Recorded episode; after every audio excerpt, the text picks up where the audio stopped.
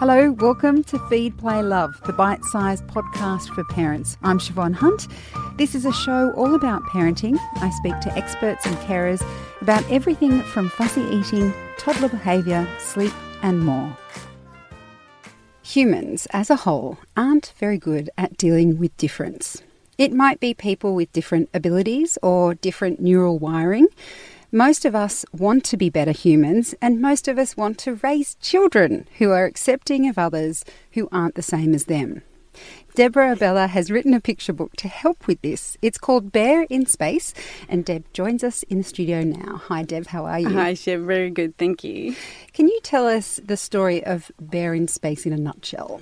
Yeah, it's about a bear who is different and he doesn't quite see the world in the other way that, that, that, the other bears do and he doesn't quite fit in, but he's obsessed with space and so he builds a rocket and he flies into space and he feels just quiet there and lovely and no one picks on him or kind of teases him, but then he's lonely and then something extraordinary happens. Oh, there's a hook. what inspired you to write this book? Well, I, am an author and, and, I've been a teacher sort of for about 20 years, and it's the kids I've met. Those little kids that you see who don't quite fit in, and uh, maybe it's, you know, they don't quite get the other what the other kids get and and and they're also looked upon as oh he's kind of a little bit different or she doesn't kind of get it you know why isn't she laughing when we're laughing? And so it was for all those gorgeous little different kids that I've met who are who are wonderful and who see the world differently and deserve to have you know friends and kind of have a good time like the others. But um, it's that you know that idea of you know we all deserve friendship and the other thing too is we don't have to have a lot of friends. We just have to have those friends who get us and who love us exactly the way we are. So you were speaking there, you kind of mentioned a few of the children that you've seen, and I use the word different. Mm. Are we talking about neurodifference? Like- all, all, sorts. This is the this is the thing. You know, I've met um, all sorts of kids, of course, over the last twenty years, and some who don't have a diagnosis or they haven't, you know, it's not been kind of labelled anything, but they're just they're just little quirky kids, you know? So it's like, for example, the illustrator I wrote the book with, um, Marjorie Crosby-Fairall. Her little boy, when he was three, was so obsessed with space. He wanted for his third birthday the lunar landing module from NASA, right? like at three. And he was so obsessed with space, they thought he is never going to make another little friend because all he talks about is space. And oh my gosh. So it was just that he was really super, super like quirky and obsessed. And they so worried until the first day of kindy and he met another little boy who was obsessed with space. And sometimes that's all you've got to do, you know, find another kid who, who is on the same wavelength as you and has the same passion and the same kind of, you know, likes as you. So it's it's not specific to anything. It's just that we all don't have to be the same. You know that pressure when you're a kid to kind of look like everyone else, or oh, I don't have those shoes like that kid does, and oh, that's the new bag that everyone's getting, and you just go, nah. You know when we're our age, and you just go, oh, it really doesn't matter. No, I'm wearing flat shoes. I'm wearing flat shoes. I don't care how old it makes me. No more stilettos. Um, I think one of, one of the things I find interesting is on a on a theory level, let's say. Mm I understand this and I appreciate this, and I would hope that I behave that way in terms of acceptance. Um, children, of course, as we know, are developing themselves, and you don't want to label a child as a bully or as unkind inherently because they're still developing, they're still working their way out around these things. How have you actually witnessed children respond to difference that might be seen as unkind and it's really they just don't understand? Yeah, I think one one way that I think is is lovely for kids if they see difference because then then that kind of oh well no they're really oh no i've never seen anyone who looks like that before who has that kind of lunch or whatever like my dad is a migrant and even like he got bullied severely when he was a little kid for being like f- different. He didn't speak English. He came from you know Malta and all the way to Australia post war, and um, it's because those kids in his class that he suddenly landed in in Australia in the 1950s had never seen another Maltese kid. So my big thing is that we need to like see we need to see diversity in the books we read and because it's in our shops it's when we you know do you know what i mean? It's when we go shopping when we go to the pool it's in the playground.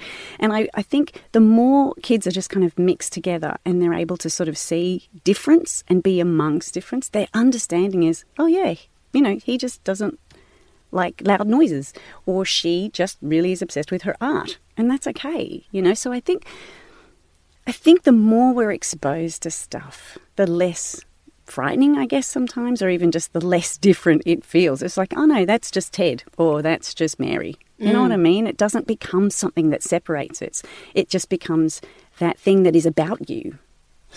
You are a big believer in books to help kind of scaffold these sorts of things for children, between children and adults. If an adult had this book, Bear in Space, how can they extend it into everyday life so that they are using that book to sort of leverage those um, messages yeah. that are there. Yeah, I've had a few librarians even chat to me about how they've used it in class, and and and I've done this too. I've said to kids, "What makes you happy?" what is that thing you do that just makes you gloriously kind of fizzle with kind of happiness? And then I said, what's the next best thing, you know? And they said, oh, well, when I do it with my dad or when I'm with my friends, you know? I'm like, yeah, exponentially, it just gets so much better.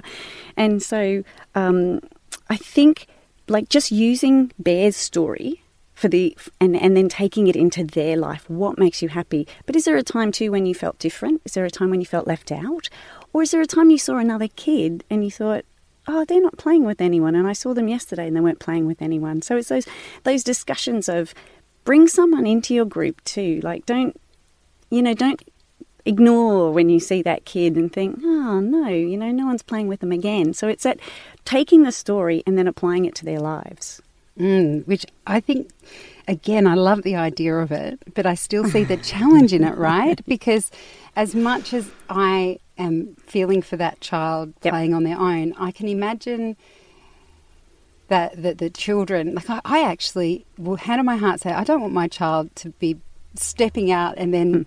Find themselves ostracized because yep. I'm not quite sure how I can help them navigate that situation as well. Yeah. It's so interesting seeing Look, things. And I think it is. I think it's really fascinating. And I don't want kids to feel like they have to go and save every every kid in the playground, you know.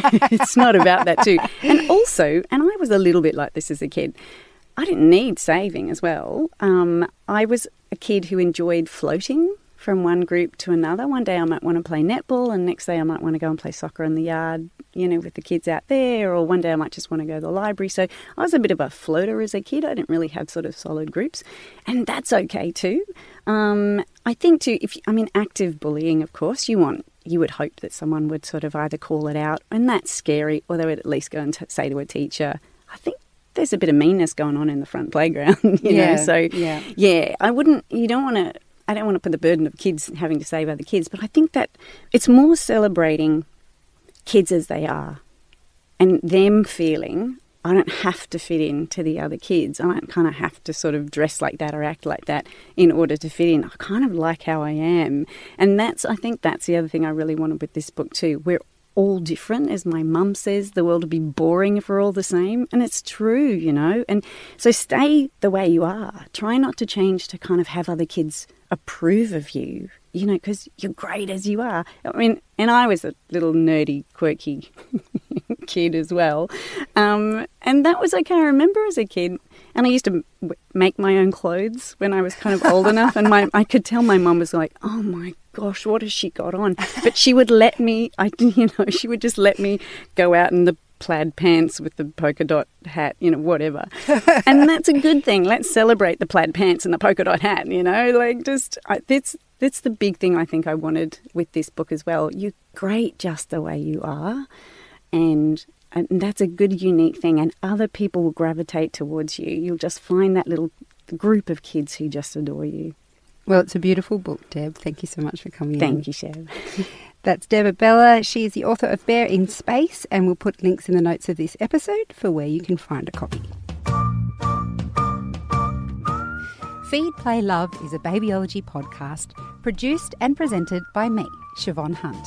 I'd love to hear from you, so if you'd like to get in touch, email me at feedplaylove at theparentbrand.com.au. See you next time.